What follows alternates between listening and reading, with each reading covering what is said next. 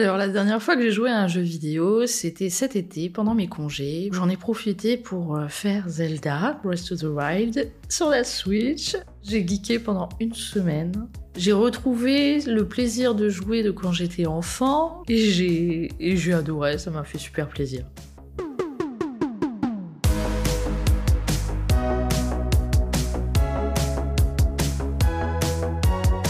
Vous écoutez Ma Dernière Fois, le podcast d'Addicted, un portail destiné à celles et ceux qui souhaitent s'informer, comprendre et se sortir d'une addiction à un produit ou un comportement. Dans ce deuxième épisode, Laetitia, maman de deux jeunes enfants et ancienne joueuse dépendante, témoigne de son expérience de l'addiction au jeu World of Warcraft. Ce jeu de rôle en ligne, multijoueur, réputé pour son exigence, nécessite d'y passer du temps. Elle y joue avec son conjoint. Au début, c'est un plaisir, celui de partager une activité en couple. Mais très vite, ce plaisir se transforme en asservissement selon ses propres mots. Plus de loisirs, plus de sorties entre amis. Laetitia en parle avec son conjoint, ce qui va l'aider à en finir avec ce jeu. Aujourd'hui, elle joue toujours, mais uniquement avec des jeux solo. Elle profite de ce podcast pour nous livrer ses réflexions sur l'addiction aux jeux vidéo. Ma dernière fois est un podcast réalisé avec le soutien de la fondation NG.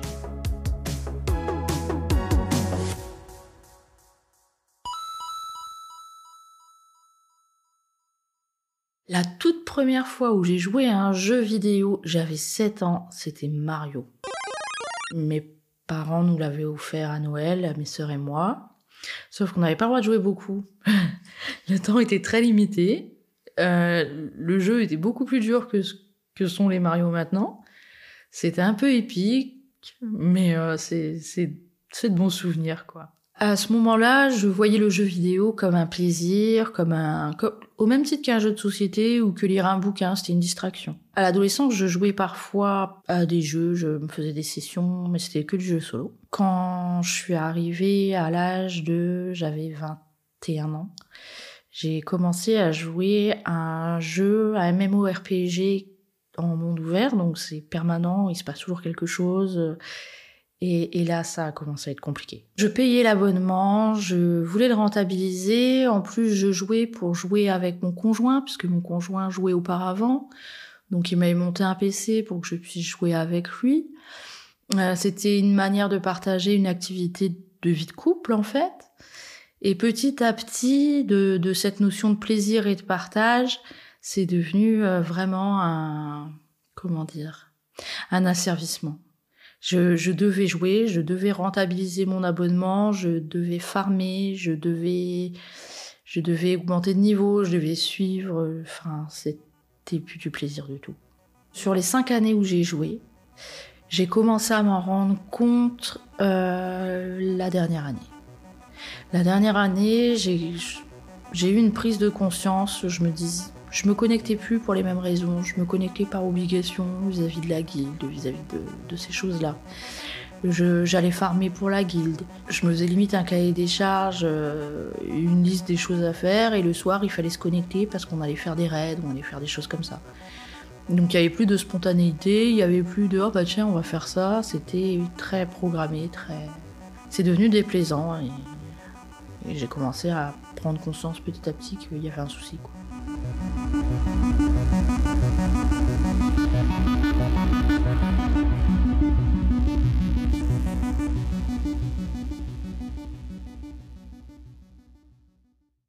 Les conséquences ont été à différents niveaux. Au départ, c'était sur mes loisirs. Je ne lisais plus, je ne prenais plus le temps d'écouter de la musique. La seule chose que je faisais, c'était, euh, dès que j'avais l'occasion, allumer le PC, jouer. Ensuite, ça a eu des conséquences sur ma vie sociale. J'ai commencé à refuser des invitations, euh, j'allais plus aux soirées, je, préférais jouer.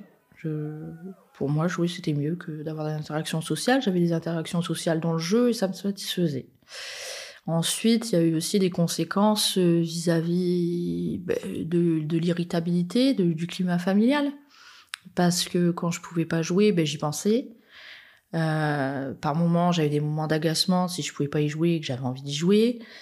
Euh, et puis même au niveau des enfants, il y a des moments où euh, j'étais moins disponible pour eux parce que j'avais quelque chose de prévu, parce que voilà, c'était,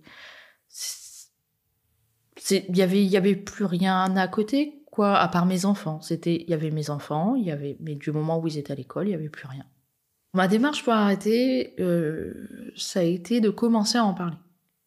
Dans un premier temps, j'ai dit à mon conjoint, ouais, j'en ai marre, ça me saoule, euh, je me sens obligée de jouer. Euh. Puis comme on jouait à deux, je voulais pas le laisser tomber non plus, donc petit à petit, à force de dire que j'en ai marre, puis le, le coût de l'abonnement, deux abonnements, il y a un moment où je lui ai dit, ouais, allez, c'est bon, j'arrête.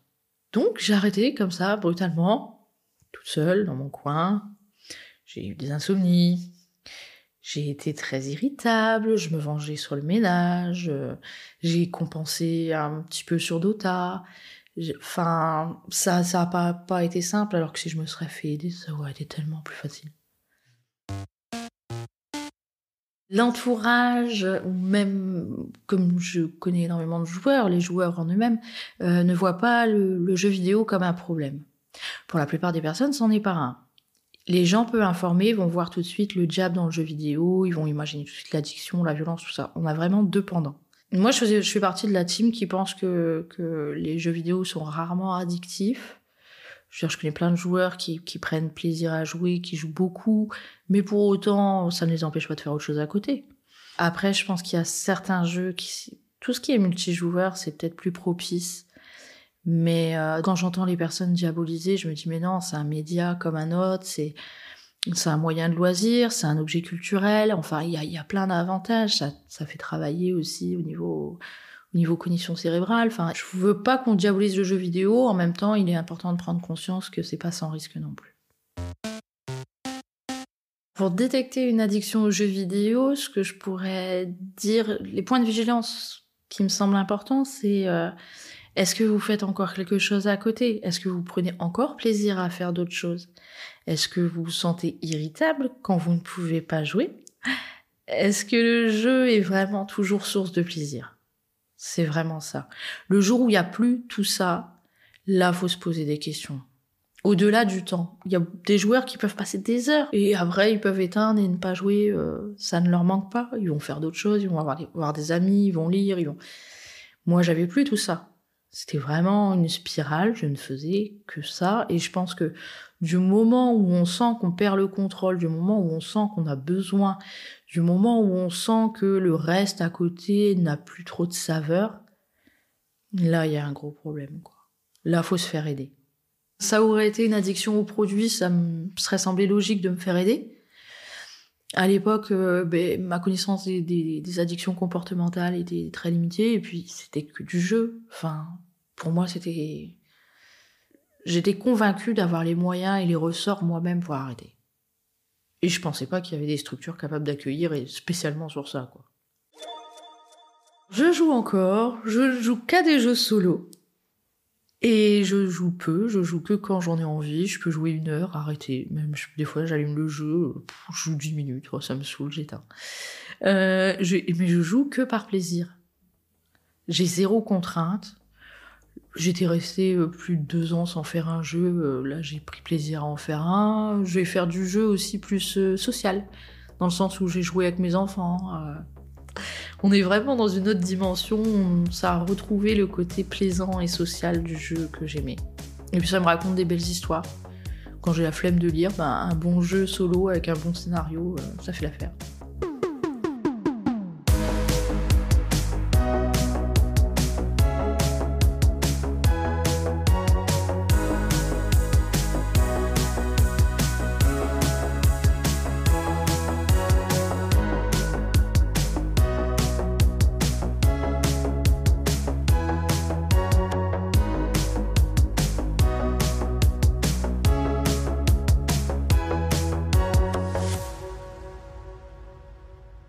Vous venez d'écouter Ma Dernière fois, le podcast d'Addicted, un portail destiné à celles et ceux qui souhaitent s'informer, comprendre et se sortir d'une addiction à un produit ou un comportement. Si cet épisode vous a plu, n'hésitez pas à vous abonner et à le partager autour de vous.